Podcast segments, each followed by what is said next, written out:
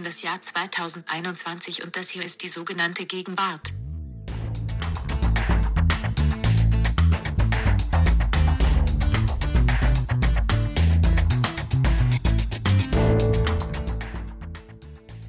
Herzlich willkommen zur neuen Folge von Die sogenannte Gegenwart. Mein Name ist Ijoma Mangold. Und mein Name ist Lars Weißbrot. Wir sind beide Redakteure im Feuilleton der Wochenzeitung Die Zeit. Und hier sprechen wir in diesem Podcast alle zwei Wochen miteinander über die großen und die kleinen Gegenwartsthemen. Deswegen heißt der Podcast die sogenannte Gegenwart. Ijoma, worüber sprechen wir heute? Wir sprechen über ein heiß erwartetes Buch, das gewissermaßen debattenschwersten Autors der deutschen Gegenwartsliteratur alle Zuhörerinnen und Zuhörer werden schon ahnen, es geht um Christian Krach, dessen neuer Roman Eurotrash am vergangenen Donnerstag erschienen ist. Und alles weitere gibt's gleich nach dem Gegenwartscheck. Genau, erst unser Gegenwartscheck, äh, das Warm-up-Spiel in jeder Folge. Ijoma, fang du doch an. Soll ich anfangen? Okay, meine Gegenwartsbeobachtung das ist jetzt echt, ich nutze äh, die Publicity, die man hier hat, aus. Meine äh, erste Gegenwartsbeobachtung. Dein Buch ist deine Gegenwartsbeobachtung. Stimmt, genau. Ein heißes Phänomen ist der innere Stammtisch. Nein, äh, ein sehr heißes Gegenwartsphänomen hatte ich festgestellt, weil ich vor kurzem Geburtstag hatte. Und ähm, ich muss sagen, ich habe noch nie so viele Geburtstagsanrufe bekommen wie in diesem Jahr. Und ich glaube, das hängt nicht damit zusammen, dass die emotionale Bindung zu meinen Freunden noch intensiver geworden ist, sondern dass sie halt alle Zeit haben, weil sie im Lockdown sitzen. Ja, und natürlich, weil, das, weil man noch mehr das Gefühl hat, man muss die persönliche Nähe irgendwie ersetzen von denen, ja. die dich jetzt nicht treffen können, ja. Das stimmt. Ich gebe dir den Punkt, fühle mich aber schlecht, weil ich habe dir nur eine Geburtstags-SMS geschickt. ah. Darauf wollte ich dich auf diesem Weg mhm. hinweisen. Okay, aber, aber ich gebe dir diesen Geburtstagspunkt.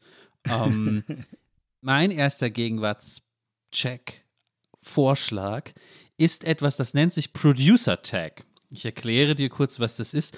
Ähm, das Producer Tag. Wie schreibt sich Tag? T-A-G, ja. Also. Ah ja. Kennzeichen oder so, ja. Mhm. Ähm, das ist etwas, was im Rap äh, seit einiger Zeit schon äh, floriert, zu beobachten mhm. ist. Seit ein paar Jahren auch im Deutschrap. Mhm. Meine Beispiele werden jetzt alle aus dem Deutschrap sein, weil es das Einzige, was mich so interessiert. Und zwar sind Produzenten von Rap-Songs ja sehr wichtig und Produzent heißt da, er hat die ganze Musik gemacht. Es gibt den Rapper, der rappt und es gibt einen anderen, der macht sozusagen aus Samples und allem die Musik. Das ist der Producer im, im Rap.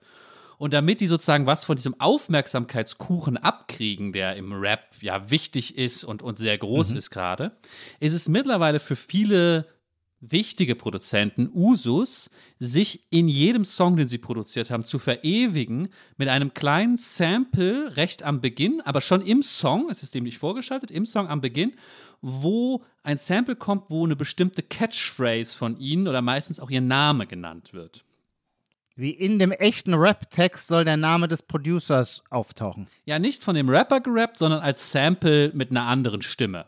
Ja, also Aha. man hat dann einen Song. Ich versuche mal Beispiele zu bringen. Ich kann das jetzt nicht so in dem Flow so machen. Ich bin da nicht besonders musikalisch. Aber es gibt ein wichtiges Produzentenduo in Deutschland, das heißt Mixu McCloud. Und bei einem Mixu McCloud-Song kommt immer, meistens bevor der Rapper anfängt zu rappen, Mixu McCloud. Was für ein Beat. So ungefähr. Hat so ein bisschen Ach was wie so. früher im Privatradio, so ein Snippet ja. zwischendurch.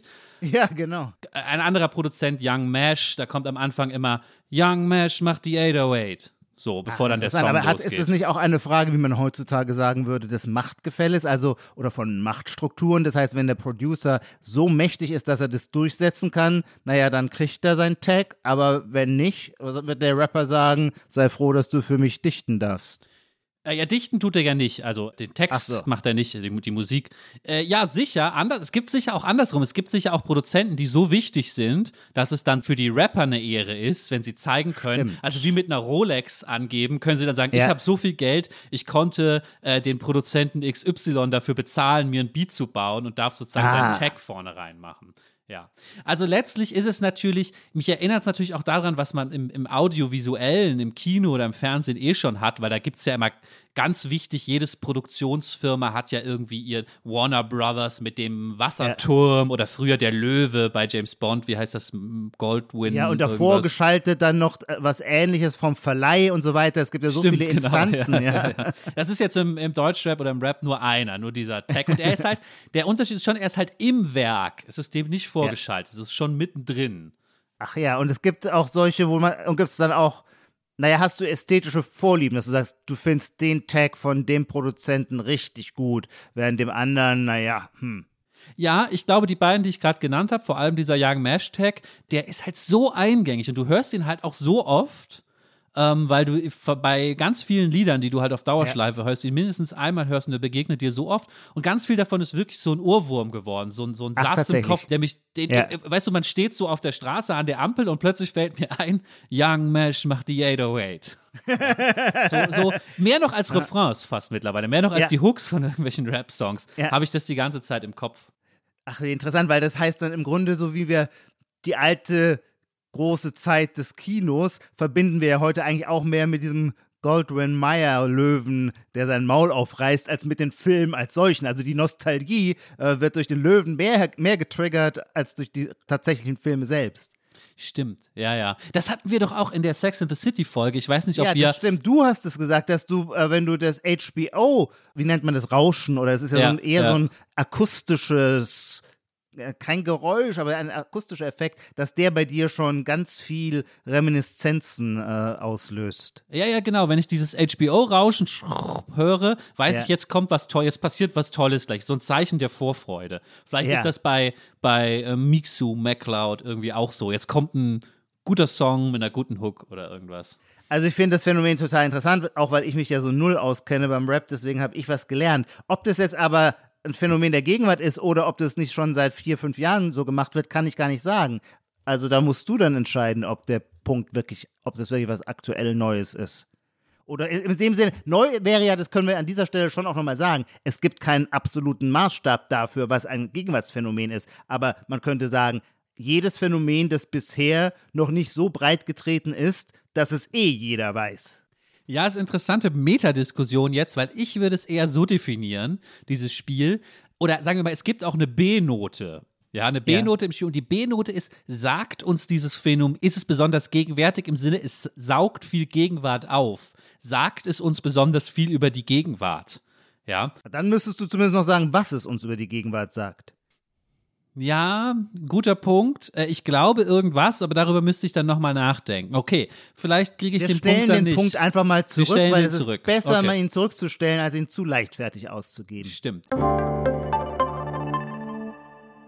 Dieser Podcast wird präsentiert von Bookbeat. Die Hörbuch-App Bookbeat macht Hörbuch hören so leicht wie noch nie. Beim Spazierengehen, beim Aufräumen oder während man gemütlich auf dem Sofa liegt. Mit über 100.000 Titeln gibt es bei Bookbeat für jeden Anlass die passende Geschichte. Mit dem Rabattcode Gegenwart können Hörerinnen und Hörer die Hörbuch-Flatrate jetzt einen Monat lang gratis testen. Bookbeat für ein Leben voller Geschichten. Okay, 1 zu 0 für dich. Du bist dran. Ich bin dran. Jetzt habe ich. Äh weiß ich sogar, ich habe mehrere Sachen und muss mal jetzt spontan entscheiden, mit welcher ich eher den Punkt bekomme. Naja, ich finde, ein Gegenwartsphänomen ist, dass wir alle plötzlich so einen neuen Diskurs über Deutschland lernen.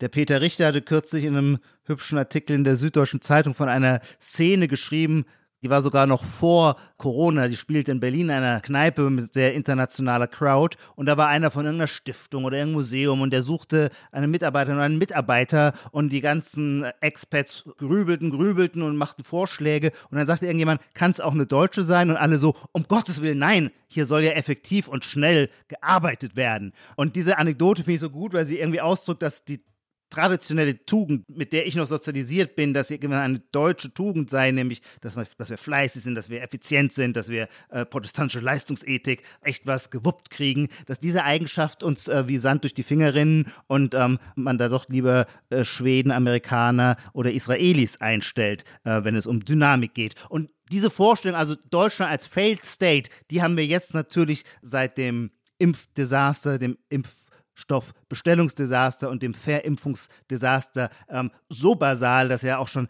Anfang andere große Zeitungen, Financial Times schreibt darüber, ähm, wie die Corona-Krise insgesamt viele Nationalklischees überholt hat. Was weiß ich, die USA werden plötzlich sozialdemokratisch mit ihrer äh, Staatsfinanzierung. Das deutsche Beispiel ist eben, naja, die kriegen die Dinge nicht mehr geregelt. Und das finde ich schon ganz interessant, weil das, würde ich sagen, als deutsches Selbstverständnis mir zumindest immer schon lange sehr tief in der DNA saß. Und äh, es kann davon da muss, jetzt müssen wir gar nicht mehr über Wirecard und all diese anderen Unbegreiflichkeiten äh, müssen wir gar nicht reden. Aber allein mit Blick auf das Impfdesaster sind wir nicht mehr die Vorzeigenation, für die wir uns selber in unserem, in unserer Selbstgefälligkeit so lange gehalten haben. Ich ge gebe dir den Punkt sofort, aber nur für den Diskurs. Also ich glaube, an dem Diskurs ist was gegenwärtig. Das heißt aber noch nicht, dass das ja. alles, was du gerade gesagt hast, als nicht These, schon viel früher. Nee, nee, was anderes, dass das überhaupt so. stimmt. Ich bin mir nicht sicher, ob es stimmt. Also der Diskurs ist gegenwärtig, aber das heißt ja nicht, dass wir nicht vielleicht rückblickend oder in Wirklichkeit doch effizient sind oder nie effizient waren oder whatever. Also da bin ich mir unsicher, wie die Wirklichkeit aussieht.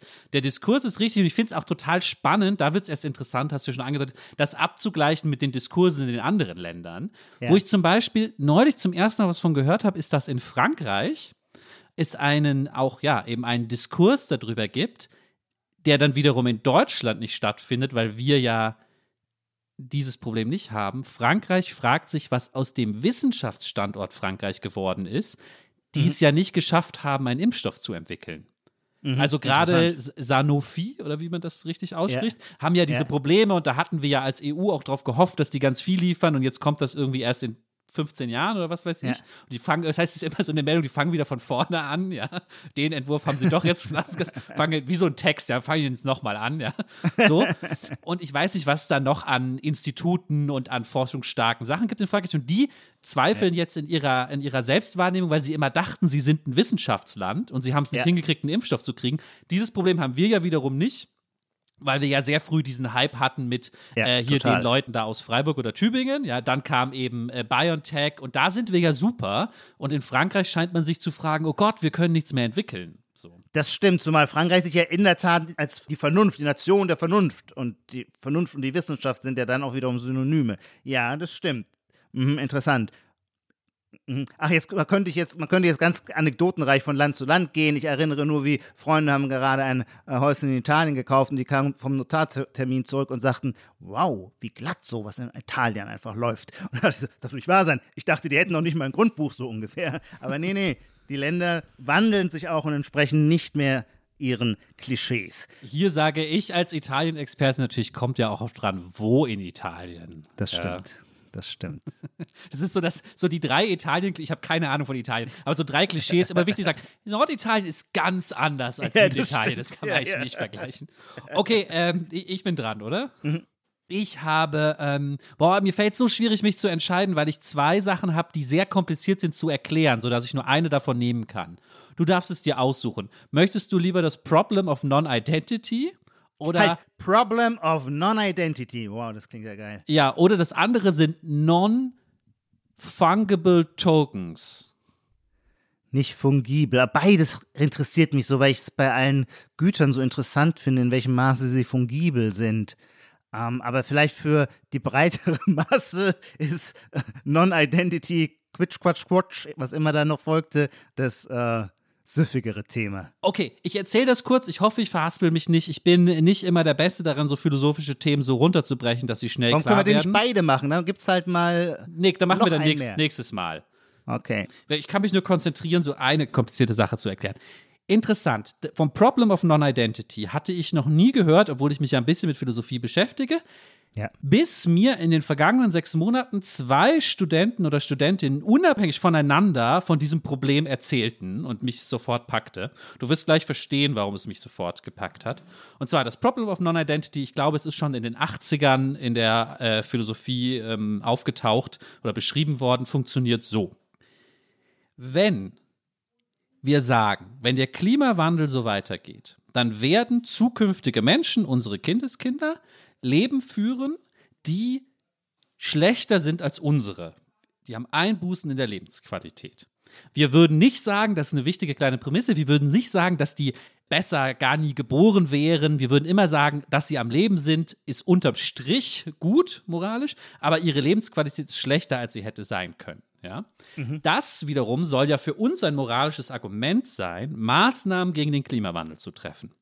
Was aber passiert, wenn man im großen Stile vor allem natürlich hier äh, Maßnahmen trifft, die alles ändern, was wir auf der Welt tun. Zum Beispiel, ich fliege nicht mehr mit dem äh, Ferienflieger nach Ibiza und lerne da keinen mehr kennen. Was passiert? Naja, wir werden andere Kinder kriegen als die, die wir beim jetzigen Stand bekommen hätten. Also das ist jetzt so ein bisschen der abstrakte Punkt, aber äh, ich ich glaube, das wird relativ schnell klar, oder? Also man kann sagen, die Identität einer Person hängt auf jeden Fall mal davon ab, wer die beiden Eltern sind. Und wenn durch unsere Klimamaßnahmen ganz viele andere Paare sich zusammenfinden, zum Beispiel, weil man nicht mehr so international ist oder weil einfach der Zufall es dann dazu führt, dass sich andere Paare zusammenfinden, ja, ist die Identität der zukünftigen Menschen nicht mehr die gleiche.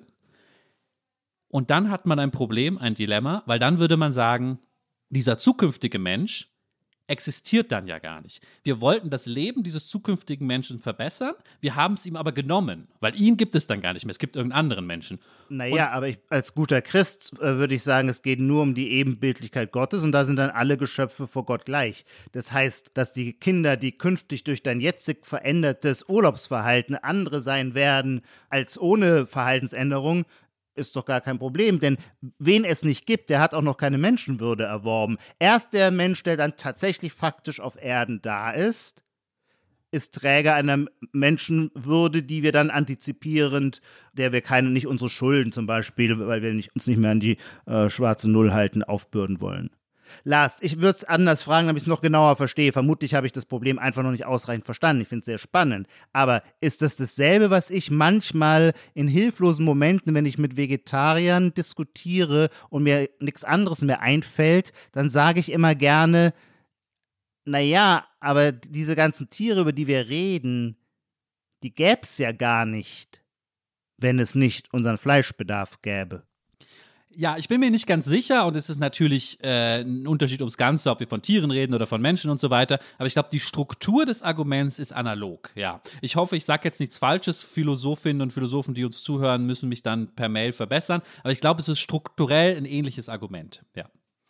Aber dann finde ich die Schwierigkeit bei dem, jetzt auf Menschen betrachtet, also was ist denn das für eine, eine Vorstellung, für ein Menschenbild zu sagen, den Mensch, den wir schützen, der soll das Ergebnis unseres normalen Lebensverhaltens sein und nicht das Ergebnis eines geänderten Lebens. Dass es dich gibt, ist vermutlich auch schon das Ergebnis einer früheren Verhaltensänderung auf Eltern, Großeltern und Urgroßelternseite. Also wir schlagen ja mit jedem Schritt, den wir gehen, schlagen wir immer tausend Optionen aus, die wir nicht gehen. Und denen nachzutrauern, ist Aber darum geht's nicht. Es geht nicht. Darum geht's nicht. Es geht nicht darum, dass es schlimm ist, dass dann ein anderer Mensch auf die Welt kommt. Es geht um was anderes. Es geht darum, das moralische Argument, unsere Kindeskinder vom Klimawandel äh, zu schützen, hängt davon ab, dass wir uns ein Kindeskind vorstellen, dessen Leben wir dadurch besser machen. Aber dieser Träger sozusagen dieses Gegenüber unserer moralischen Verantwortung existiert so nicht, weil wir können nicht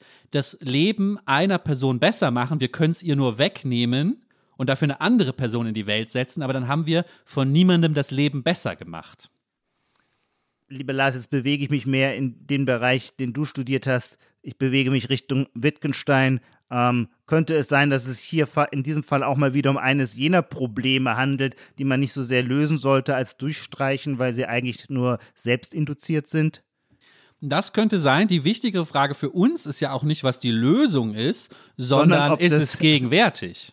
Okay, ich habe noch nie davon schon. gehört, dass die Theoretiker des Klimawandels äh, sich an vorderer Front mit der Frage der äh, Non-Identity herumschlagen, so als wäre es notwendig, weiter möglichst viel CO2 zu verbrauchen, damit die Kinder, an die wir denken, auch wirklich selbst identisch sind. Es tut mir leid, ich Ach, kann Mist. jetzt guten Gewissens diesen Punkt nicht vergeben. Okay, 2 zu 0. Vielleicht gibt es ja mal einen Durchmarsch. Dazu musst du mir aber das dritte Phänomen, musst du dann zu würdigen wissen. Und das ist, ha, da bleibt dir wenig anderes übrig, als mir den Punkt zu geben, denn es kommt nicht von mir, sondern mal wieder aus der Fülle äh, der Vorschläge, die uns erreichen. Und dieser Vorschlag, den gab es sowohl per Mail und dann aber auch zufällig auf Twitter und da entspannt sich ganz vieles, sodass ich gar nicht mehr den ursprünglichen Kern, äh, glaube, weiß ich gar nicht mehr, ob ich den herausdifferenzieren kann. Aber als ein Gegenwartsphänomen, darüber wird zumindest gestritten, ich hatte es noch nie gehört, deswegen akzeptiere ich das, sei, dass es, es ist dreigestaffelt, es wird leider etwas kompliziert. Naja, dass es nicht nur Pizza gäbe, sondern neuerdings auch Pinsa.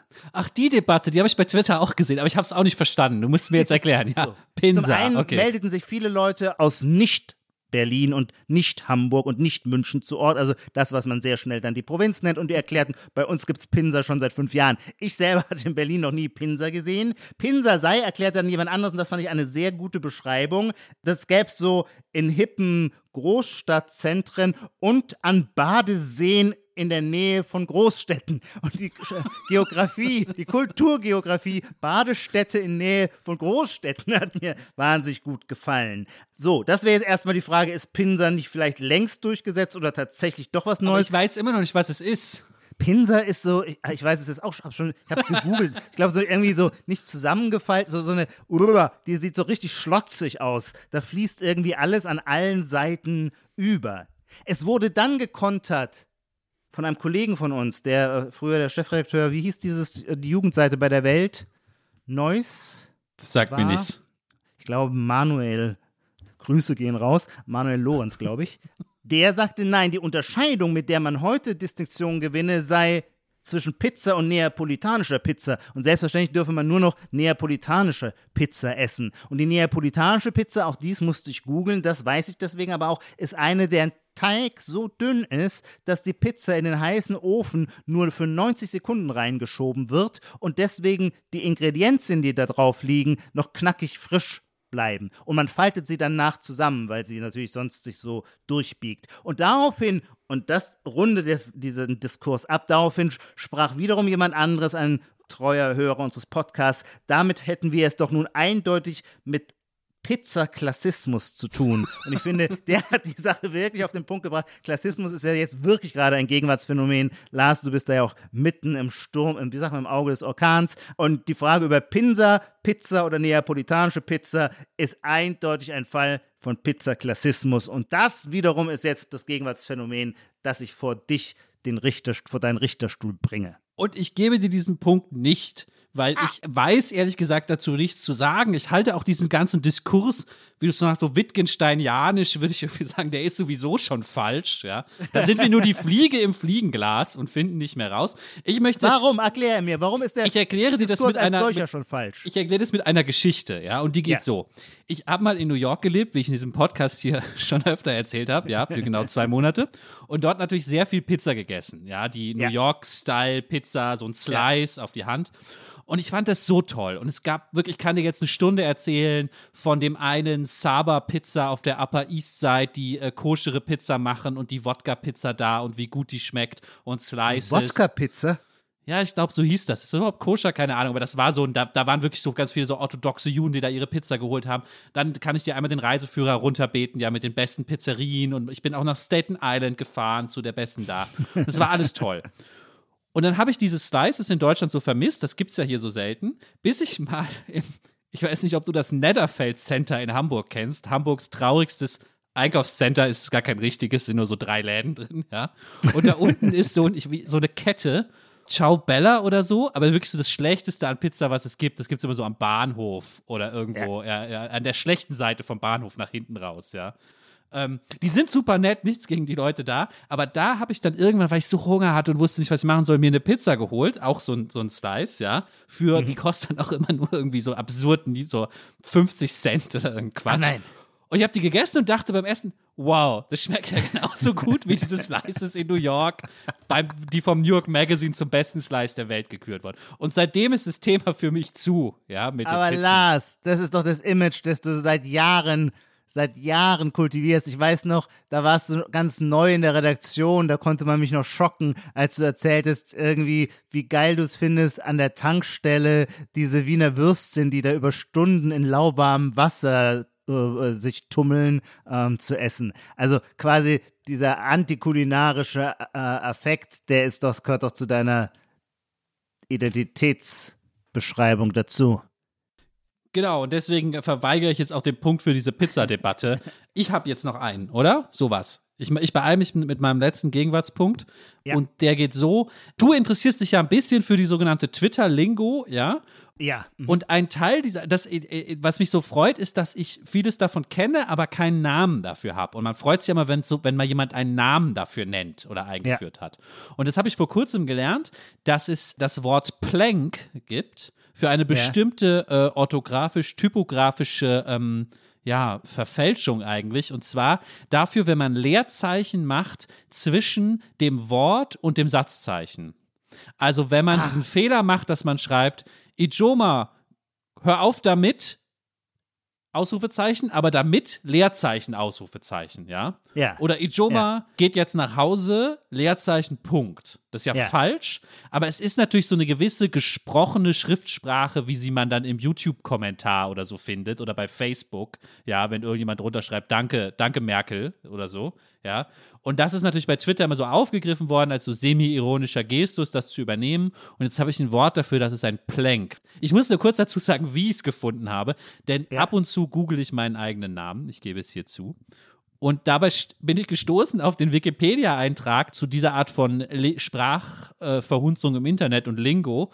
Und da wird unter anderem der Plank beschrieben als ein Element. Und der letzte Satz von diesem Wikipedia-Artikel, den muss ich kurz vorlesen, der geht so. Dieser Stil, zu dem auch dieser Plank gehört, wird dabei auch von Sprechern verwendet, die die Schriftsprache sehr gut beherrschen. Etwa von Journalisten, die für seriöse Medien wie Spiegel, Klammer auf Margarete Stokowski, Klammer zu, oder Zeit, Klammer auf Lars Weißbrot, Klammer zu schreiben. Und beim selber googeln habe ich dann gesehen, ich benutze Planks. Großartig. Und ich gratuliere für diese repräsentative Nennung neben Margarete Stokowski. Ihr seid ganz vorne bei der Planck-Orthographie. Mir ist es noch nicht mal aufgefallen, dass es das gibt. Ähm, ich bin sehr dankbar, dass ich das jetzt durch den Gegenwartscheck gelernt habe. Und wenn ich irgendwann mal wieder einen Tweet absondere, das passiert bei mir viel seltener als bei dir, dann werde ich auch versuchen, ein Plank unterzubringen. Bitte, bitte. Das heißt, ich habe wenigstens einen Punkt. Definitiv. Okay, cool. Dann ist es äh, 500 zu 1 oder so, aber immerhin ein Ehrentreffer ist mir gelungen. Und ähm, ah, wir können zu Kracht kommen. Ich freue mich schon so. Soll ich mal zum Einstieg, so ganz konventionell, wie es sich gehört, einfach nur mal sagen, um was es da geht, damit unsere Hörer, Ja. die vielleicht noch nichts davon mitbekommen haben oder jedenfalls den Roman noch nicht gelesen haben, erstmal kurz orientiert sind. Der neue Roman von Christian Kracht wurde bereits vom Verlag angekündigt als irgendwie eine Fortsetzung von Faserland. Und das hat die Leute natürlich in besonderer Weise elektrisiert, weil dieses Buch, darüber werden wir gleich reden, ähm, in vielen Biografien natürlich eine wichtige Rolle gespielt hat. Und tatsächlich, der Erzähler von Faserland, der damals namenlos geblieben ist, der tritt hier als Ich-Erzähler wieder auf. Man erkennt ihn auch gleich wieder von seinem Tonfall. Es ist der alte Tonfall, zumindest am Anfang des Romans, der alte Tonfall des ähm, Ich-Erzählers aus Faserland. Und ähm, noch viel mehr gleich auf der ersten Seite erzählt er, er sei in Zürich, wo er Faserland endet und erinnert sich, dass vor 25 Jahren, vor einem Vierteljahrhundert, habe er, schreibt er, eine Geschichte geschrieben, die ich aus irgendeinem Grund, der mir nun leider nicht mehr einfällt, Faserland genannt hatte. Es endet in Zürich, sozusagen mitten auf dem Zürichsee, relativ traumatisch. So, das ist gewissermaßen die Anknüpfung an, wenn man so möchte, des Vorgängerbuchs. Und nun erzählt das Buch eine Begegnung ähm, des Ich-Erzählers, der sich auch tatsächlich selber Christian Kracht nennt. Der Erzähler nennt sich Christian Kracht, was immer das heißt. Der besucht seine alte Mutter, die er beschreibt als eine schwere Alkoholikerin, die viel zu viele Psychopharmaka nimmt, die immer wieder in der Psychiatrie ist, sodass die Begegnungen, wenn er sie einmal im Jahr mit einem großen Blumenstrauß besucht, für ihn auch immer eine Überwindung darstellen. Und jetzt ist er wieder auf dem Weg zu ihr und er lässt im Grunde seine gesamte Familiengeschichte äh, Revue passieren und ähm, ihm kommt dann vor allem in Erinnerung die ganze Linie mütterlicherseits, also die Eltern seiner Mutter, der Großvater, der in der SS war und der nach 1945 äh, auch weiterhin seine SS-Kameradschaftstreffen pflegte, ähm, der einen Maler, den es tatsächlich gab, ein SS-Maler Petersen, Wilhelm Petersen, ein Gemälde von dem in seinem Arbeitszimmer in Kampen auf Sylt hängen hatte. Das hieß Es reitet der Tod. Und ähm, dann ist es sehr, sehr faszinierend, weil Kracht ein bisschen was dann über den Petersen schreibt, der nach 45 natürlich erstmal keine Chance mehr hatte, als Künstler weiter beschäftigt zu werden, bis er dann die sogenannten Mackie-Figuren erfand, von denen hatte ich noch nichts gehört, aber die, äh, die, die wurden dann abgedruckt in der Hör zu und die haben selber wiederum wenn die zum Beispiel nach Afrika reisen, ihre eigenen rassistischen ähm, Monstrositäten hervorgebracht. Das ist die eine Linie. Und er denkt sich dann, wie sehr ihn das auch immer schon belastet hat, als Kind in dieser Vergangenheitslinie, in dieser Abstammungslinie zu stehen. Auf der anderen der Vater, der, auch das ist historisch leicht nachgoogelbar, der aus einfachen Verhältnissen Hamburg-Altona kam, aber dann zur rechten Hand, zum Generalbevollmächtigten des großen Verlegers Axel Cäsar Springer wurde, ähm, der auch, äh, der, der Vater ist auch äh, Christian Kracht und der quasi seinen sozialen Aufstieg immer durch ausgesprochenes Distinktionsgehabe, also der wusste genau, in welchen Orten man welche Wohnung haben musste, das Chalet in Gstaad, die Villa an der Côte d'Azur, der seine Maßanzüge in London in der Savile Row bestellte, ähm, aber den den Ruch des Neureichen, zumindest aus der kritischen Perspektive des Sohnes, nie ganz verloren hat. Ähm, aus dieser ganzen, man würde jetzt sagen, Familienhölle also ist diese Erzählerfigur Christian Kracht nach ihren eigenen Worten hervorgegangen und ist jetzt auf dem Weg zu der alkoholkranken Mutter. Und die beiden machen eine letzte Reise, so eine Art Abschiedswalzer.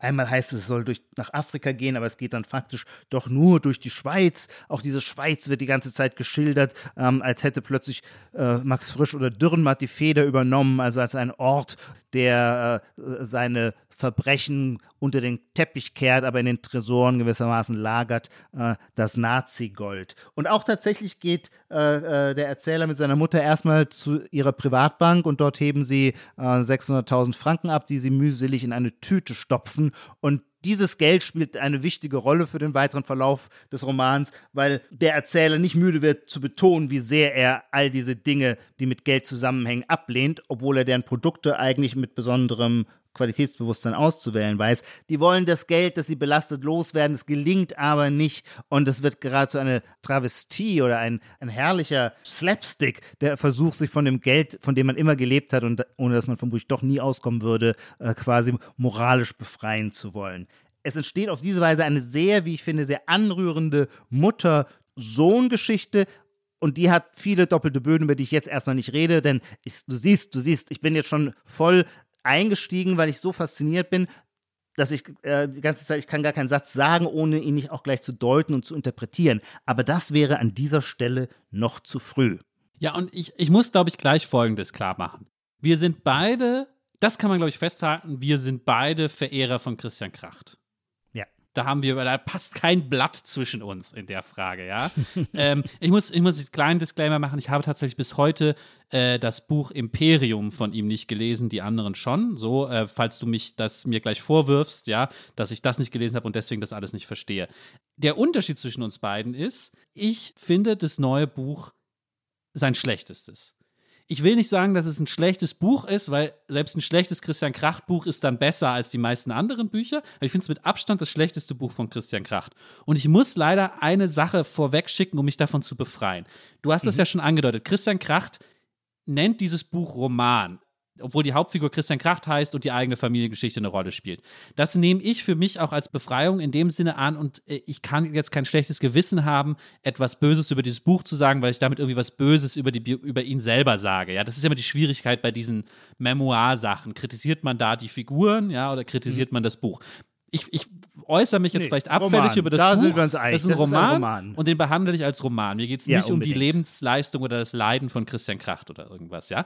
Es gibt verschiedene Gründe, aus denen ich das Buch einfach uninteressant finde. Ähm, das müssen wir gleich mal versuchen, irgendwie auszudiskutieren, ob wir uns da überhaupt verständigen können. Mhm. Oder ob mhm. wir einfach das anders beschreiben. Weil was du gerade Slapstick genannt hast, ist für mich schon einfach ein Zeichen dafür, dass Christian Kracht es in diesem Buch nicht gelungen ist, einen irgendwie halbwegs satisfaktionsfähigen Humor aufzufahren, sondern wirklich, jetzt sage ich was Böses, auf so einer Poetry Slam-Ebene irgendwie durch diese Geschichte brettert, um so ein paar Gags rechts und links zu machen. Aber Humor, wichtiges Wort, müssen, müssen wir gleich darauf zurückkommen. Also ich ähm, mag, in je, ich würde sagen, in jedem von Krachts Romanen wird eine andere Form oder ein anderes Register an Humor gezogen. Und ich mag aber alle diese Formen immer sehr. Ich würde schon auch sagen, äh, nicht schon auch, auch klingt so, als würde ich dir jetzt irgendwie näher kommen und zustimmen. Das Gegenteil ist der Fall. Ich würde aber sogar dann, dann sogar sagen, der Humor in Eurotrash, den finde ich besonders hintersinnig und ähm, durchgeknallt und überhaupt nicht. Poetry Slam ist ja was du so improvisierend. An diesem Buch ist nichts improvisiert. Kracht kann gar nicht improvisieren. Kracht ist jemand, wie sagt Nietzsche, der an, einer, an einem Satz äh, meißelt wie an einer Marmorsäule. Also das äh, ist ja immer extrem durchgearbeitet, selbst dort, wo es den Schein des Kolloquialen, des Umgangssprachlichen erwecken soll.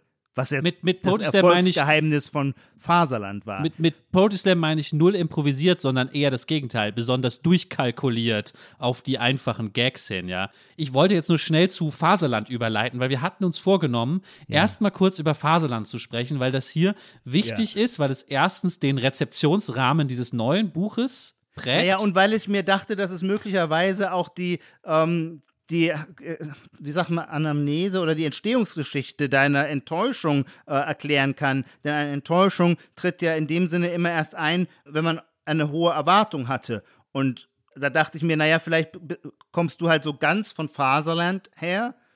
Und da würde ich sagen, jetzt, Faserland lässt sich natürlich viel leichter lesen als ein scheinbar realistischer Roman. Ich glaube, schon das stimmte damals nicht. Und seither ist natürlich die Entwicklung äh, Krachts immer offensichtlicher ins manieriert Artifizielle. Aber eigentlich war das auch schon in Faserland der Fall. So, aber okay, erzählen, machen wir doch erstmal eine, eine Rückkehr ins Jahr 1995, als wie aus heiterem Himmel der Debütroman von Christian Kracht erschien. Damals I- Ijoma, da war ich zehn. ja noch gar nicht. Ja. Da war ich noch im Problem of Non-Identity 1995. Deswegen gut. ma- mach mal chronologisch, sag du mal zuerst, was, wie, Ja. was dir durch den Kopf ging, als äh, Faserland einschlug. Absolut. Und ähm, ich ähm, äh, versuche da auch möglichst ehrlich zu sein. Und mit dem möglichst ehrlich meine ich jetzt gar nicht so sehr das moralische Ringen, sondern ähm, äh, das Problem der Erinnerung. Ich weiß aber noch, ich wohnte damals, ich war Student in München, ich wohnte in, der, in meiner WG in der Baderstraße und ich weiß, wie ich in dem Zimmer lag und Faserland las. Ich war damals sehr stark in die Literaturgeschichte vertieft. Als Jugendlicher habe ich viel Gegenwartsliteratur gelesen, während meines Studiums dann nicht mehr so sehr viel, weil ich mehr Spaß hatte, Kleist zu lesen. Und dann war aber irgendwie klar, oh, da ist ein neues Buch erschienen, ähm, von dem hörte man, da war irgendwie eine Energie mit verbunden, die jetzt stärker war als Jetzt wollte ich sagen, als wenn ein neuer Roman von Thomas Hetche erschien. Das stimmt nicht. Nox von Thomas Hetche war durchaus auch ein Buch, von dem man, das ich damals las, weil, äh, weil alle, was immer alle heißt, darüber sprachen. Und diese Erwartungshaltung oder dieses, diese Energie, die war auch mit, dem, mit diesem Roman Faserland offensichtlich verknüpft. Und ich weiß, ich las, lag dann am Wochenende in meinem Zimmer und las es. Und ich war, und da hoffe ich, dass ich das jetzt richtig erinnere und rekonstruiere ich weiß, dass es eine zwiespältige Lektüreerfahrung war, weil ich einerseits total fasziniert war. Ich fand auch diese für damalige Verhältnisse unvorstellbare Kühnheit, quasi dem, diesem sozialdemokratischen Ideal so ins Gesicht zu spotten, das hat mir den Atem verschlagen. Ich war aber damals schon ein junger Liberaler, wenn man so will. Das heißt, das hat mir ideologisch gefallen und gleichzeitig hatte ich trotzdem ein, ein nicht ein Pro ja doch ein Problem, weil es war eine solche Herausforderung. Wie assimilierst du dieses Maß an Snobismus und Arroganz, das aus diesem Text dir entgegenschlägt. Denn wenn du dich begeistert mit einem Text identifizieren willst, dann möchtest du gewissermaßen ja nicht unter ihm wie ein Wurm zertreten werden, sondern willst dich irgendwie auch auf der Seite dieser Erzählerstimme wissen. Und es war mir als ähm, quasi BAföG beziehender Student so völlig klar, ich habe mit dieser Welt natürlich leider Gottes gar nichts zu tun. Würde der Erzähler mich als Leser auch verachten? Ich übersetze das jetzt mal in so eine kindliche äh, äh, äh, Form, aber äh, ich glaube, die liegt am diesem psychologischen Problem schon auch zugrunde. Also ich will sagen, es war ein Ringen und ein Kämpfen, aber ich war völlig fasziniert und es blieb mir aber auch ein bisschen die Puste weg. Ja, das ist, glaube ich, meine Erstbegegnung mit Faserland. Ich- me- Meine Erstbegegnung ist tatsächlich lustig, obwohl sie bestimmt dann fünf Jahre später oder so stattgefunden hat. Ja, ich habe, Moment, fünf Jahre später wäre 2000, da war ich 15 Jahre, das müsste ungefähr passen, in dem Ah ja. Alter habe ich es gelesen. Äh, war genau die gleiche, ja. Diese, ich weiß auch genau, welche Stelle du meinst. Die Stelle am Flughafen, Mit wo dem er, Taxifahrer? nee, er wartet am Flughafen ich hoffe, ich krieg's jetzt richtig zusammen. Ist auch ewig her, dass ich das letzte Mal gelesen habe. Er wartet am Flughafen auf den Flieger und es ist so ein Mann, mit, mit dem er wartet, der sich irgendwie vom, von den Brezeln oder so, die da ausliegen, was grapscht. Und er hasst ihn so dafür, weil er so eklig ja. ist und, und, legt sich irgendwie mit diesem Mann an. Und in Gedanken beschimpft er diesen Mann irgendwie als Sozialdemokraten, der eine ja. billige Jacke anhat und seine teure Jacke beneidet, ja. die, die der Ich-Erzähler anhat. Und, also dann könnte man ja noch denken, okay, offensichtlich ist das ein Snob und ein Idiot, der Ich-Erzähler. Und der hasst bestimmt auch Ausländer dieser Sozialdemokrat. Das wirft sozusagen der, der, der Ich-Erzähler diesem Sozialdemokrat, was ist so ein SPD-Mann mit einer billigen Jacke, der Ausländer ja. Und das hat mich so aus der Bahn geworfen mit 15. Ja. Das war ja. gar nicht zu computen. Sozusagen, nee, das stimmt, diese, weil man war so fest konditioniert, ähm, dass der die Begriffsverbindung andersrum läuft. Sozialdemokraten sind natürlich gerade nicht die, die Ausländer hassen. Ja, ja, auf jeden Fall, diese, diese Kombination hat mich auch, hat mich auch echt, äh, echt aus der Bahn geworfen damals. Und für mich ist damals so zurückgeblieben etwas, was du jetzt diese naive Lesart nennen könntest. Ja. Aber ich bin, ich finde es manchmal ganz gut, Bücher oder überhaupt Kunstwerke auf diese naive Lesart zu runterzubrechen, ja. weil darum geht es ja. oft. Für mich ist zurückgeblieben, dass man bestimmte Dinge erst klar sehen kann, wenn man sehr viel Geld hat. Und jetzt könnten natürlich, wenn Christian Kracht hier sitzen würde, würde er wahrscheinlich sagen, was für ein Quatsch, das ist doch nicht die, das, kann, das ist doch nicht die Message von so einem Buch oder jeder vernünftige Literaturwissenschaftler würde sagen. Aber ich würde sagen, am Ende doch ein bisschen. Also diese Wahrheit steckt da eben drin und die ist bei mir mit als 15-Jährigem hängen geblieben. Aber so wie du es ja. formulierst, ist es natürlich wirklich Quatsch. Die Wahrheit kann man nicht deswegen sehen, weil man Geld hat, sondern man kann oft eine Wahrheit sehen, wenn man eine exzentrische Position hat. Und in der gewissermaßen nivellierten Mittelstandsgesellschaft der Bundesrepublik ist dieses Erbvermögen, das dem jungen Schnösel, äh, dem echten Autor Christian Kracht in den Schoß gefallen ist und seinen Lebensstil zumindest teilweise mitbestimmt hat, eine exzentrische Position gewesen. Der Besuch des äh, Internats Salem ist eine im Maßen exzentrische Position zumindest für den allgemeinen Sozialdemokratismus, der damals ähm, die Diskurse bestimmte. Und weil er da außen vor war oder ein Außenseiter war, kann er manches sehen.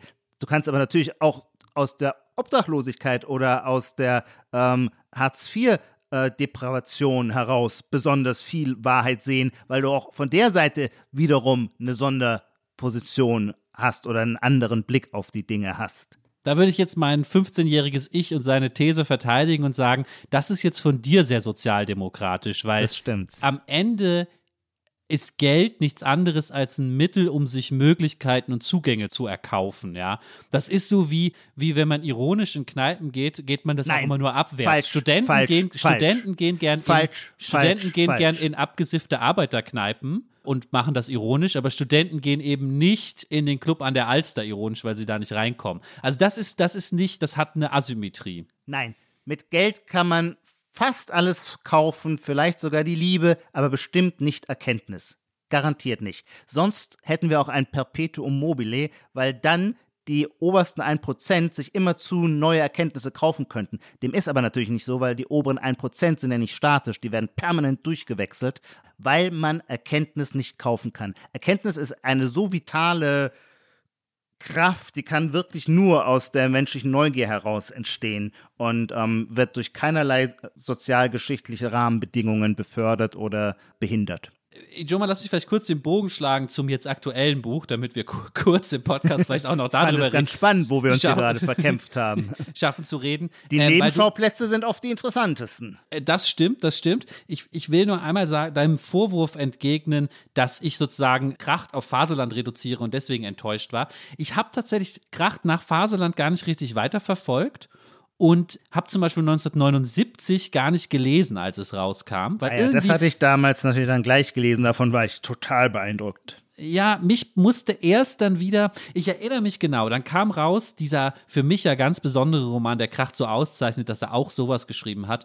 Äh, Im ich Sonnenschein vergesse, und im ich werde Schatten. da sein im Sonnenschein ja. und im Schatten, im Sonnenlicht und im Schatten, den du als äh, Vertreter des deutschen äh, Literaturbetriebs Establishments natürlich in deiner Rezension auch ignoriert hast. Du erwähnst jedes Krachtbuch, aber das nicht, ja, weil ihr mit der fantastischen Literatur nichts anfangen könnt in eurer, weiß ich nicht, wo, wo ihr sitzt. Elfenbeinturm ist das vielleicht Quatsch. ähm, Realist, Interessantes Argument, das du gerade münzt. Das war mir gar nicht klar, dass du, äh, ah ja, du siehst den Roman als ein Ja, logisch, eine Dystopie ähm, oder fantastische Literatur. Ja, fantastische Literatur nicht, aber eine. Ja, halt, du liebst ja das Spiel mit der Zeit und mit der alternativen Geschichtsschreibung und so weiter. Ja, und ich erinnere mich halt noch genau, es gab damals eine Frau, in die war ich sehr, sehr, sehr, sehr verliebt. Und die kam von einer Krachtlesung zurück. Echt? Und wow. zitierte mir einen Satz aus dem Buch, der sehr lang war, aber so eine eigene Schönheit hatte, wo ähm, die Hauptfigur so als Soldat durch das Schweiz-Afrika, was es in dieser fiktiven Welt gibt, marschiert und man sieht den Kilimanjaro, alles wird in einem Satz beschrieben und ein er, er stößt so, als schnipst so ein Blutekel von sich. Der fliegt in so einer parabelförmig, heißt es, glaube ich, im Buch, fliegt der so irgendwo hin. Diese, diesen Satz schickte mir diese Frau und äh, dadurch war ich dann wieder voll auf dem Krachtrip und hab, äh, äh bin seitdem, also dann habe ich 1979 irgendwann gelesen und das Buch ist natürlich der reine Wahnsinn. Also wenn man irgendwas wissen will darüber, wie das 20., das 21. Jahrhundert funktioniert, muss man dieses Buch lesen. Und jetzt habe ich mich so gefreut auf das neue Buch. Halt, halt, halt, ich Ja. muss hier kurz mal eingreifen, Ja. äh, einspringen, diese Gelegenheit nutzen, um dir zumindest zwei Bonuspunkte äh, zu gewähren. Ich weiß nicht, ob du die im Gegenwartscheck dann verwerten darfst. Das soll die Rechtsabteilung im Nachhinein bitte noch klären. Aber auf jeden Fall äh, möchte ich dir zwei Punkte geben für zwei, ja, für zwei Punkte, die du gerade gemacht hast. Und da ist was dran. Diese Beobachtung, dass sich die Literaturkritik mit diesem Genre der Literatur, wie hast du es benannt oder wie würdest du es nennen? Das ist, das ist fantastische Literatur. okay, mit dem Genre der fantastischen Literatur schwer tut. Ich glaube, das stimmt total. Und das finde ich ist eine interessante Erklärung zu sagen, ah, und deswegen hat, ich meine, es hat viele positive, sehr freundliche Rezensionen bekommen, äh, aber deswegen Das stimmt, ja. haben, haben stimmt. trotzdem hat man sich irgendwie ein bisschen schwerer damit getan. Das glaube ich, da ist was dran. Und der zweite Punkt, den du natürlich jetzt zu deiner Selbstverteidigung vorgetragen hast, wo ich sagen muss, ja, gewonnen. In der Tat mein Verdacht, und wir rühren jetzt an einen Themenbereich, den, von dem ich hoffe, dass wir ihn eh auch das fast gleich öffnen, nämlich wie gehen wir um mit unterschiedlichen ästhetischen Urteilen? Das finde ich eine wahnsinnig spannende Frage. Normalerweise, indem wir sie versuchen zu erklären und zwar auf eine abwertende Weise. Das war mein Versuch gleich am Anfang, als wir hier losgelegt haben. Ich habe versucht, deine Ablehnung von Eurotrash zu erklären mit einer gewissermaßen eher abschneidenden, mit einem schlechten Geschmack von dir, der da lautet, du stehst nur auf den Realismus. Und jetzt hast du natürlich mit, äh, äh, ich werde hier sein im Sonnenlicht und im Schatten, das Gegenteil nicht nur bewiesen, sondern vorgeführt. Nee, das ist, also ohne das Agonale jetzt zu weit zu treiben, jetzt bin ich tatsächlich überrascht. Ja, das gibt mir jetzt, finde ich total interessant. Ach so, hätte ich nicht gedacht, dass du gewissermaßen diese ja noch viel artifiziellere Seite des Krachtschen Schreibens aber in ganz besonderer Weise würdigst. Ich muss da jetzt gleich reingehen, aber an, an, an Eurotrash ist doch nichts artifiziell, außer, außer man macht es wie, glaube ich, die FAS, die in der Rezension sehr drauf abgehoben hat, dass es dieses, ähm, wie nennt man das nennen, metatextuelle, postmoderne Spiel ist, ja, wo manchmal durchflackert, dass die Ich-Figur weiß, dass sie in der Geschichte ist. Und da muss ich aber wirklich sagen, also das, das kann ja nicht der Wesens, ästhetische Wesenskern dieses Romans sein. Das ist ja seit 100 Jahren abgefrühstückt. Wenn ich das handwerklich gut gemacht haben will, dann lese ich eine Daniel Killmann Kurzgeschichte. Also Okay. das ist ja, Das ist also, jetzt- also, aber das, das, war ist jetzt dein, die Herausforderung, die muss ich jetzt direkt annehmen. Jetzt, jetzt sind alle Dämme gebrochen. Jetzt komme ich mit meiner These. Selbstverständlich ist es hochartifiziell, aber nicht wegen irgendeinem so Metaschmarren, wo der Erzähler weiß, dass er natürlich nicht der Autor ist, sondern was passiert in diesem Roman und das finde ich sehr, sehr aufregend. Das müssen wir natürlich in die ganzen Krachtdebatten kontextualisieren, die man ja leicht runterbrechen kann auf den Vorwurf, der damals vor einem Spiegel geführt wurde, nachdem Imperium erschienen war, er sei, so hieß es da wörtlich, ein Türsteher rechten Denkens. Ähm, ein bisschen schiefes Bild, weil der Türsteher normalerweise etwas abweist, aber wie auch immer. Und dieser Verdacht, den hat natürlich Kracht immer schon begleitet.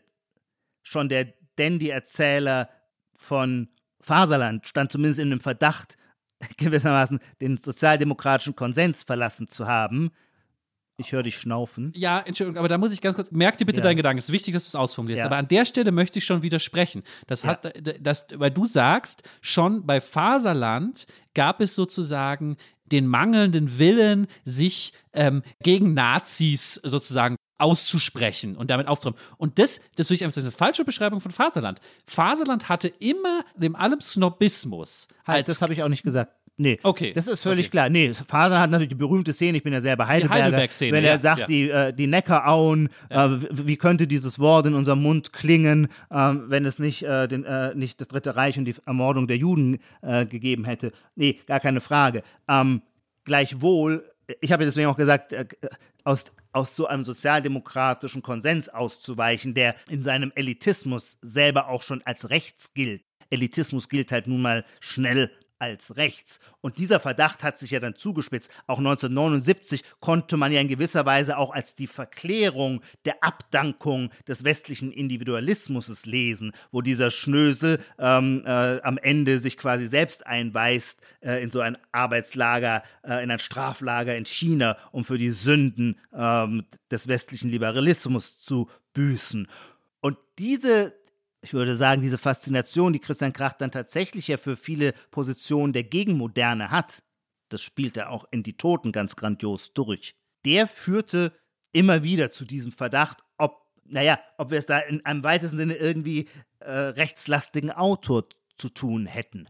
Und ähm, damit arbeitet, damit spielt, darauf antwortet nun auch Eurotrash. Und zwar interessanterweise, indem es gewissermaßen die ob nun authentisch oder nicht, das müssen wir hier gar nicht entscheiden. Für uns ist ein Roman, die familiäre Vorgeschichte erzählt. Und da, was er da macht, ist für mich, das finde ich so faszinierend, ist, er übernimmt das Hauptmotiv jener Nachkriegsliteratur, jener deutschen Nachkriegsliteratur, der er selber mit Faserland den Garaus gemacht hat, nämlich die sogenannte Vergangenheitsbewältigung, die längst natürlich ein Topos geworden ist, längst bedienbar geworden ist. Ganze äh, Bibliotheken sind vollgeschrieben worden von deutschen Schriftstellern, ähm, die Vergangenheitsbewältigung betreiben, und zwar eigentlich immer nach dem gleichen Muster, nämlich als eine Anklage gegen die Eltern, die geschwiegen haben. Und wenn man die Anklage gegen die Eltern, die geschwiegen haben, nur laut genug dreht, wird die Frage, wer man selber ist, dahinter fast schon zweitrangig. Man ist ja quasi ausreichend definiert als der, der sich gegen das Schweigen der Eltern erhebt. Und genau diese Rolle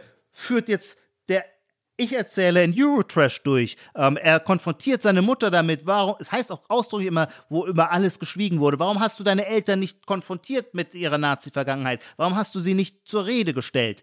Und gleichzeitig konfrontiert er dann den Vater quasi mit dem seelenlosen Geld.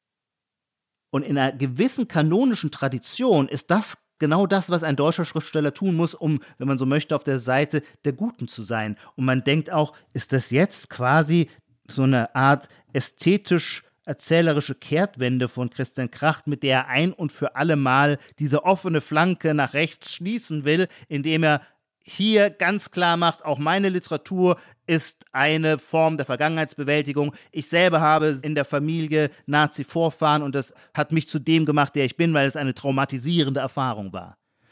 Und dieser Roman entwickelt dieses Motiv immer wieder und immer wieder. Auch wie er diese Nachkriegswelt beschreibt.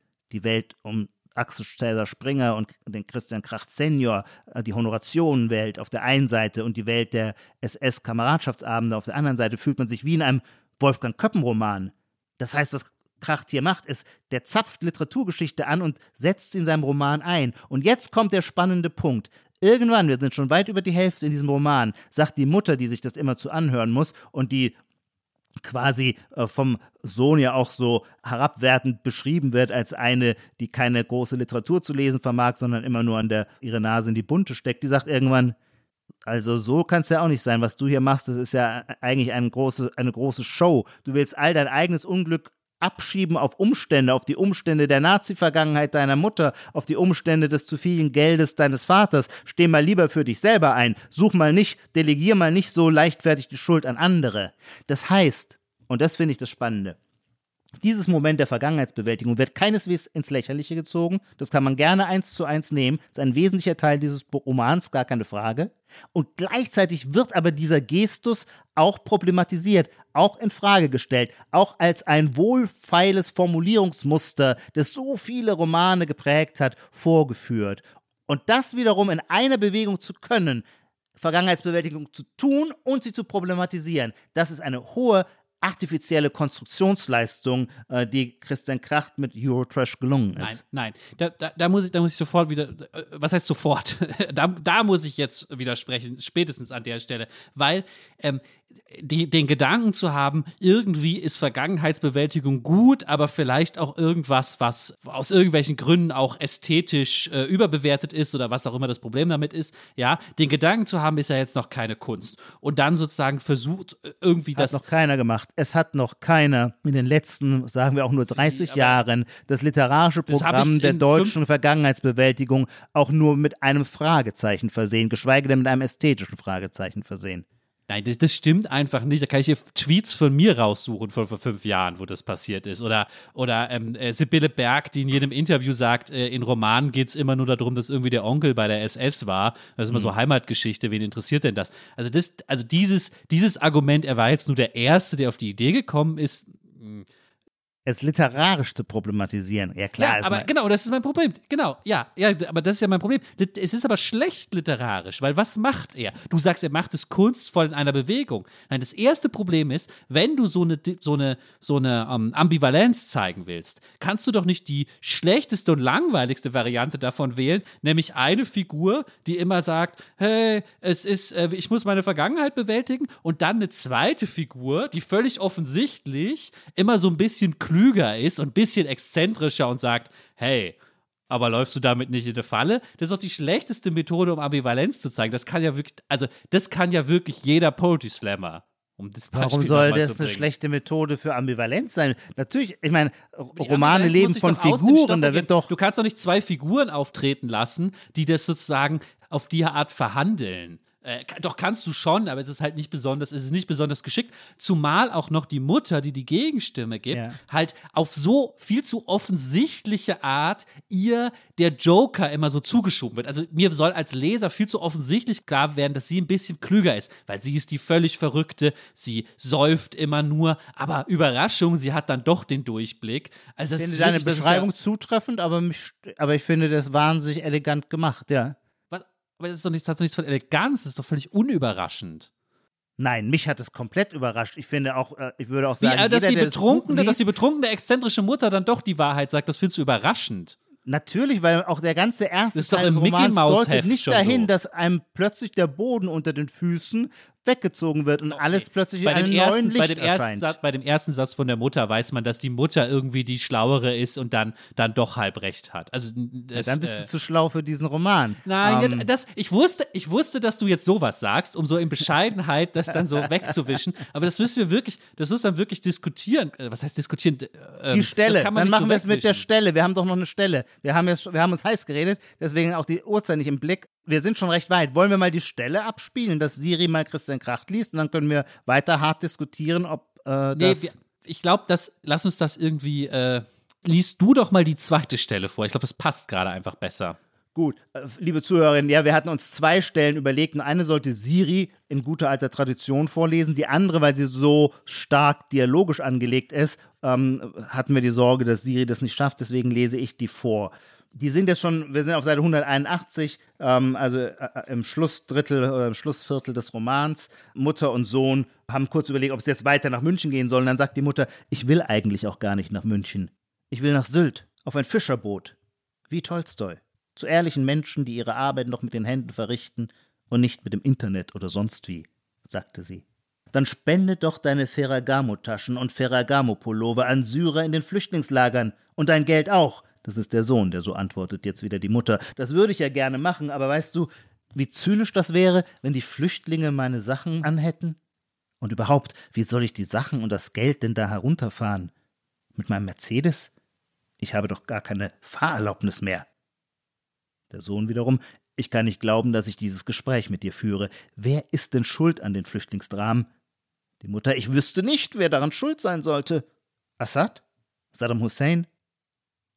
Du bist schuld daran, sagt der Sohn, du bist schuld daran, ich bin schuld daran, alle, die ihren Tank im Auto vollfüllen und an der Zürcher Goldküste leben und Weißwein trinken und dann einkaufen gehen bei Trois Pommes oder Grieder. Direkt schuld an der ganzen Misere der Welt sind wir beide. Die Mutter? Auch wenn man sich nur von Schlemmerfilet Bordelaise ernährt? Und das ist eine sehr schön gesetzte Schlusspointe, weil die Mutter hat natürlich Geld en masse, das stimmt schon, äh, auf ihrer Privatbank. Gleichzeitig führt sie ein völlig verwahrlostes Leben, das Leben einer Alkoholikerin, ähm, die sich immer nur aus der Tiefkultur bedient und ähm, deswegen so gar nicht mehr nach Zürcher Goldküste aussieht. Und mir, ich finde es eine wahnsinnig starke Szene, weil sie gewissermaßen die, den Gestus der moralischen Selbstgerechtigkeit in, in dieser Dialogform zwischen Sohn und Mutter wunderbar ähm, dekonstruiert. Ah, ich, ich versuche es irgendwie dir nochmal klarzumachen. Ich kann nicht akzeptieren, dass wir bei so einem Ijom, bei deinem geliebten Relativismus hier stehen bleiben und du dann sagen kannst, ja, dann fühlst du dich eben klüger und äh, mir gefällt das. Ich versuche es nochmal irgendwie zu beschreiben. Wir haben eben beide gesagt, dass wir 1979 lieben, ja? Einfach nur das Setting einen Dandy in die iranische Revolution von 1979 zu schicken, der dort dieses Geschehen mitbekommt, dieser Kern der, wie hast du es eben genannt, Gegenmoderne, die sich ja. versucht da zu etablieren und aus seiner Dandy-Perspektive kommentiert. Das ist, das ist ein Geniestreich, ja? Dass eine reiche Frau, hoho, lustig, nur Schlemmerfilets aus der Tiefkühltruhe isst, das ist, äh, äh, weiß ich nicht, das, das ist äh, so Radiocomedy.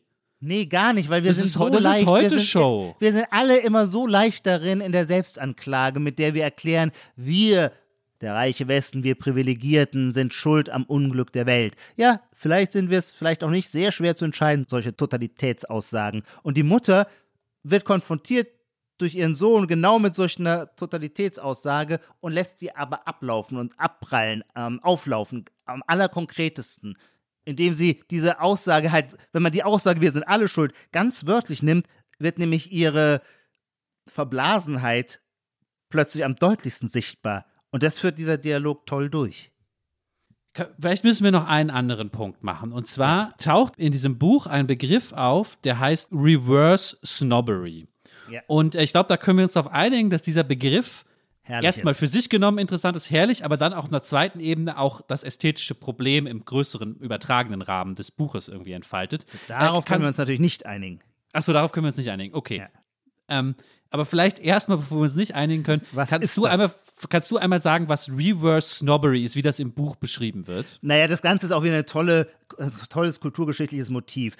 Wie versucht sich die neue Bundesrepublik ähm, von der Schuld des Dritten Reichs zu befreien. Natürlich, indem man das Deutsche hinter sich lässt und sich stattdessen einen neuen moralisch-ästhetischen Maßstab sucht und in bestimmten, nicht nur patrizischen Hamburger Verhältnissen, zu denen dann auch Axel Cäsar Springer gehört und deswegen auch Christian Kracht Senior, machte man das, indem man sich komplett versuchte, als Brite neu zu erfinden. Und Christian Kracht reist es, hat sogar in äh, London, ich weiß nicht wann, in den 60er Jahren, ein Apartment. Ich hatte schon gesagt, er lässt sich da seine Anzüge schneidern.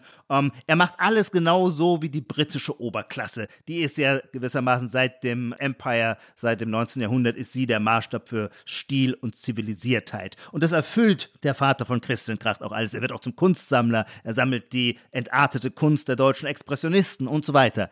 Und wenn sein Sohn ihn beobachtet, und der Sohn hat natürlich viel von der dem Habitus des Vaters gelernt, aber der Sohn findet kritisch, wie er ist, dann doch, dass die eigentliche, der eigentliche Schliff der Oberklasse ist, nicht all diese Maßstäbe zu erfüllen, sondern sie so zu erfüllen, als würde es als würde man sich nicht drum scheren. Das heißt also das, was man zum Beispiel den shabby Look nennt, also das Engländer Boris Johnson verkörpert das ja auch so äh, mustergültig. Also diese, äh, das, die Frisur muss so aussehen, als hätte man sich garantiert nicht die Haare gekämmt. Äh, auf der Krawatte, die Krawatte muss äh, immer, immer so leicht lose gebunden sein, aber eben schon Krawatte, aber lose gebunden. Und am besten sollte da ein kraftvoller äh, Marmeladenfleck drauf zu sehen sein, damit äh, man der Welt zeigt, wie wenig wichtig einem diese Dinge sind. Und das, dieses dieses Phänomen gewissermaßen Understatement, durch bewusstes Understatement die äh, Markenerfüllung oder die Lifestyle-Erfüllung zu unterlaufen und sie damit aber in Wahrheit erst recht zu bestätigen, das nennt Christian Kracht mit einem Begriff, den ich bis dahin auch noch nicht gehört habe, der mir aber sehr einleuchtet, Reverse Snobbery. Und bevor wir darauf zurückkommen, warum dieses Buch an sich Reverse Snobbery sein könnte, will ich vielleicht damit, damit wir doch noch einen äh, nicht relativistischen ästhetischen Austausch hier haben, äh, doch nochmal versuchen, weil vielleicht ist das mit Humor schwierig. Da sage ich dann immer, ja, das ist ein schlechter Witz und du sagst, das ist ein ja. guter Witz. Ich mache noch mal ein paar andere Punkte. Und zwar finde ich, es ist einfach nicht besonders gut geschrieben Hinweis, immer noch besser als 99 Prozent aller anderen äh, deutschsprachigen Gegenwartsliteratur, weil es Christian Kracht ist, aber für seine Verhältnisse nicht. Es ist nicht gut komponiert. Es hat oft das Problem, dass bedeutungsschwere Zitate, deren Bedeutungsschwere natürlich ironisch zu verstehen ist, die Mutter ja. wirft da oft um sich mit, viel zu nah beieinander stehen. Man kann, die Komposition ist schlecht, weil du kannst nicht, ein Chef von uns sagt immer, ähm, äh, Feuerwerk vor Blümchentapete geht nicht. Also du kannst, äh, äh, er schafft es da nicht, die Komposition so reinzubringen, dass einzelne Stellen sich tatsächlich entfalten können in dem Buch. Dann auch die, Vergangen die Erzählung seiner eigenen Vergangenheit am Anfang, ja, besteht hauptsächlich aus Namen und Querverweisen und dem Maler. Es wird wenig im Detail mal erzählt, ja. Und das wirklich ist so ein Netz aus Verknüpfungen von einzelnen Namen, die aber jenseits, dass sie die Biografie von Christian Kracht oder nicht sind, irgendwie nicht interessant genug sind. Also da ist das Buch einfach nicht gut erzählt und du Doch, selber. So erzählt er aber in die Toten genauso. Dass er ist nie der episch breite Realist, sondern er ist immer jemand, der alles auf die knappste Chiffre verkürzt gedrungen. Also, äh, ich, ich, da müsste ich jetzt die Toten nochmal lesen, um das, um das zu widerlegen. Aber ich würde für 1979, für ähm, Faserland sagen, ich habe extra nochmal, weil ich dachte nämlich auch kurz, ja, guck nochmal in Faserland, ist das vielleicht auch so? Steht da auch nur Jever, Gosch, äh, äh, äh, Katrin Hitler so hintereinander, aber es ist nicht so. Also ich habe extra die ersten Seiten nochmal gelesen. Da kommt zwar dauernd wer und Maxim Biller und äh, das Schumanns, ja. aber es ist viel, es ist, es gibt dazwischen viel mehr Fläche, um das zu entfalten. Also hier hat er einfach schlecht komponiert in dem neuen Buch. Und was ich sagen will, du selber gibst das ja zu in deiner Rezension, indem du eine Stelle nimmst, die du einfach als für ein verunglücktes, also das hier stilistisch, was im Argen liegt, gibst du zu, die irgendwie du als verunglücktes Bild nimmst. Nämlich dass sozusagen die Vergangenheitsbewältigung ist wichtig, denkt der Ich-Erzähler, weil sonst dreht sich, wie ist das, das, das Hakenkreuzrad dreht sich immer weiter und jeder leidet unter nächsten Generationen. Und dann sagst du selber in deiner Rezension in der Zeit, das ist ein schlechtes Bild und dann sagst du, aber es ist absichtlich schlecht. Nicht ein schlechtes Bild, sondern da, da sollte man misstrauisch werden, weil es ein viel zu gesuchtes, preziöses Bild ist, dass sich quasi so, äh, dass sich drehende Hakenkreuz aus dessen ewiger Wiederkehr äh, der traumatisierte Familiensprössling nicht herausfindet. Ähm, und das ist natürlich wohl gesetzt in diesem Kontext. Das ist quasi ein Signal, das den Leser darauf hinweisen sollte, diesem Text nicht alles abzunehmen, was er sagt. Genau, aber so wie, so wie nicht alles äh, Peinliche gleich Reverse Snobbery ist, ja. So, ja. weil wenn ich in Badehose ins Dolder in Zürich in die Eingangshalle reinlaufe, ist es nicht automatisch Reverse Snobbery und jeder denkt, ich bin britischer Adeliger. Es ist einfach schlecht. Es passt nicht. Es passt da nicht. Es wird ja, weil du kein britischer Adeliger bist. Aber Christian Kracht ist der Adel der deutschen Literatur. Nein, aber das ist ja ein schwaches Argument. Das heißt, egal was er macht, also dann, dann wäre deine Position ja im Popper-Sinne überhaupt nicht mehr zu falsifizieren. Egal was Christian Kracht macht, es ist per se, äh, per se irgendwie. Ich wollte doch nur erklären, schön. warum das nicht gelingt, warum du keinen Erfolg haben wirst, wenn du in Badehose in Zürich rumläufst. Das wollte ich doch nur sagen. So, naja, Reverse Snobbery, die kann man als Aufsteiger wie wir gar nicht. Die kann man nur, wenn man von oben kommt. Sonst wäre es schon wieder nur angestrengte Imitation einer Lebensform. Dann, wir, werden, wir, wir, würden, wir bleiben immer auf der Ebene von Christian Krachts Vater. Okay, Joma, ich formuliere es nochmal anders. Irgendwie, irgendwie habe ich das Gefühl, ich, ich, ich will, dass wir noch mehr so den gemeinsamen Streitpunkt wenigstens finden. Wir ja. müssen uns ja nicht einig werden. Aber ja. ich, ich zoome mal komplett raus, ja. Was mir bei deinem Sprechen über diesen Roman auffällt, ist, dass ein Problem auftritt, was ich immer wieder sehe in der Kritik, nicht nur der Literaturkritik, in jeder Form von Feuilleton-Kritik an Kunstwerken, die wir gerade so haben. Nämlich, dass am Ende oft eine Frage darüber entscheidet, ob etwas gut oder schlecht ist. Und diese, die Antwort auf diese Frage ist auch noch sehr, ähm, sehr ähm, instabil und zerfällt immer, weil es ist wie so ein, äh, wir haben schon mehrmals Wittgenstein genannt, es ist wie bei Wittgenstein der Hase und die Ente. Ja. Dieses Bild, wo man manchmal eine Hase sieht und manchmal eine Ente. Ja. Und so ist das dann bei Christian Kracht oder ähm, ähm, bei, bei, bei, dem, ich weiß nicht, es gibt sicher viele andere Beispiele noch, ähm, dass man sagt, naja, wenn man so auf das Buch guckt, wirkt es, als sei dieses prätentiöse Bild bewusst schlecht gewählt, bewusst prätentiös mhm. gewählt, ja. Mhm. Und das ist die große Kunst.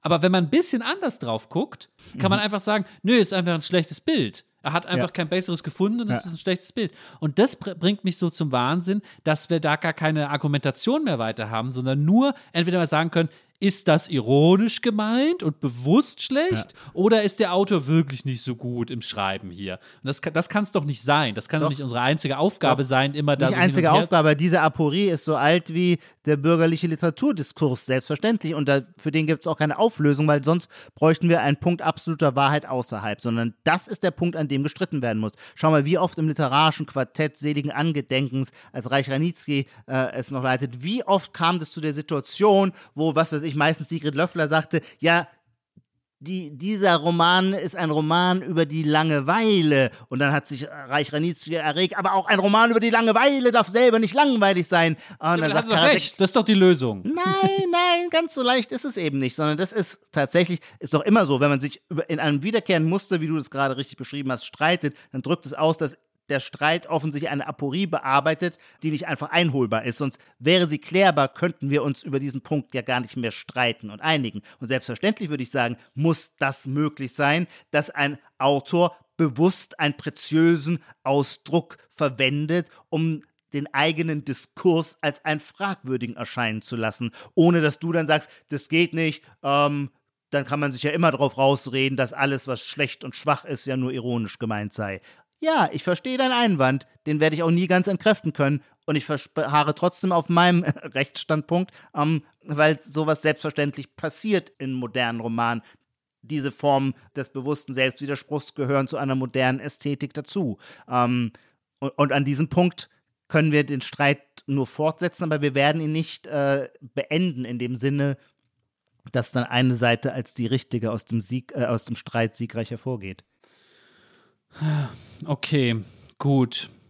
Das Woll- ist aber, woll- du kommst, Lars, das hast, sagst du ja immer wieder, du kommst von der analytischen Philosophie und vielleicht gehört es zu der Art, wie die analytische Philosophie Probleme zu fassen versucht dazu, dass sie so gefasst werden, dass man sie dann lösen und entscheiden kann. Während wenn man mehr von der Hermeneutik kommt, ist man immer in der Gedankenfigur eines unabschließbaren Deutungsprozesses verhaftet. Also das ist quasi mein, mein normales, natürliches Weltverhältnis. Ich glaube nicht, dass Interpretationen zu einem Abschluss kommen, wenn das letzte Finale beste Argument gefallen ist. Ähm, und vielleicht spiegelt diese unterschiedliche Herkunft aus verschiedenen Denkwelten, ähm, äh, aus der wir beide kommen, spiegelt vielleicht auch hier unseren Dissens auf eine interessante Art wider.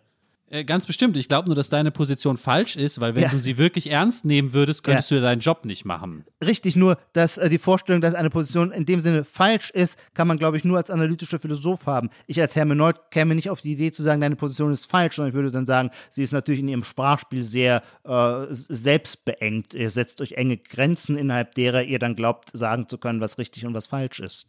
Ich glaube nie, und ich würde sagen, jetzt werde ich etwas pathetisch in der Selbstauskunft, ähm, man lernt ja aus seinem Beruf immer etwas, was über den Beruf hinausgeht. Und wenn ich sage, was habe ich aus meinem Beruf als Literaturkritiker gelernt, dann natürlich ganz sicher dieses, dass es keine absoluten äh, Urteile gibt, schon gar keine Geschmacksurteile, aber auch sonst keine Urteile. Also das, das ästhetische Urteil, in das fließt so viel an Vorherbestimmung, an Determiniertheit, an Vorurteil, ähm, an Idiosynkrasie ein, äh, dass die Vorstellung durch bloße Kraft des Arguments könnte sich das richtige Urteil am Ende durchsetzen, das hat mit der Wirklichkeit nichts zu tun.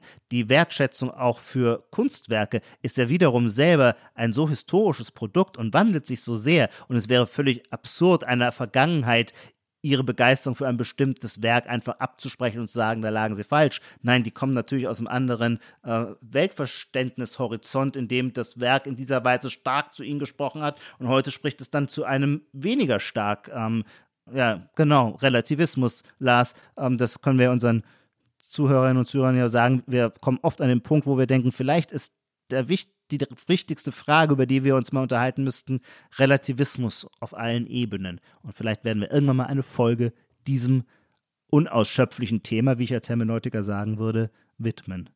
Bevor es soweit ist, versuche ich mit unserer Abschlussrubrik, äh, die sogenannte Zukunft, das Ganze möglichst unrelativistisch zu fassen, nämlich in den harten Zahlen, auf die es am Ende ankommt.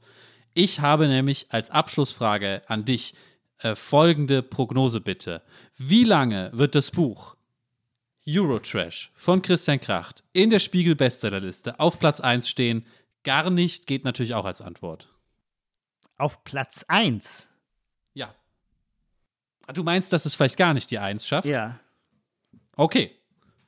Geht auch. Ich glaube nicht, dass es die Nummer 1 schafft. Das ist meine Prognose. Okay, okay. Ähm, man müsste dafür natürlich auch wissen, was für andere Bücher gerade erschienen sind und die eins wegnehmen. Ähm, ich fände es aber krass, weil das ja wirklich in den jeder, jedes Feuilleton hat damit aufgemacht. Dann hätten die Feuilletons ja gar keine Macht mehr über die Spiegel-Bestsellerliste, aber wir werden es sehen. Du sagst, es wird nicht die Eins erreichen. Und damit kommen wir zum Ende. To the Ijoma. happy few ist Christian Kracht. Nein, das ist natürlich auch übertrieben, aber Platz 1 wäre ich mir nicht so sicher. Deswegen meine Prognose, ich glaube es nicht. Ja, hiermit kommen wir zum Schluss. Lars, ja, wir waren selten so in verschiedenen Lagern. Das ist ja auch mal ganz schön, weil man erst in der Differenz den anderen auch noch besser zur Kenntlichkeit bringen kann. Nee, schiefes Bild. Aber du, ich hoffe, du verstehst, was ich sage. Man wird ja, wenn man sich nicht einig ist, kann man sich ja auch stärker abgrenzen und dadurch wird man auch greifbarer, das wollte ich sagen. Für ein Schlusswort etwas holprig. Liebe Zuhörerinnen, liebe Zuhörer, entschuldigen Sie den holprigen Abschied. Es war mir ein Vergnügen. Ich hoffe, Sie bleiben uns treu und äh, schauen auch in 14 Tagen wieder bei uns vorbei. Genau, wir sind alle zwei Wochen montags mit einer neuen Folge da. Danke an alle Hörerinnen und Hörer. Bis dahin. Titel aller Bücher, Artikel, Filme, Songs oder Serien aus dem Podcast finden Sie in der Podcast-Beschreibung. Bei Anregungen, Kritik und Lob schreiben Sie uns gerne an gegenwart.zeit.de.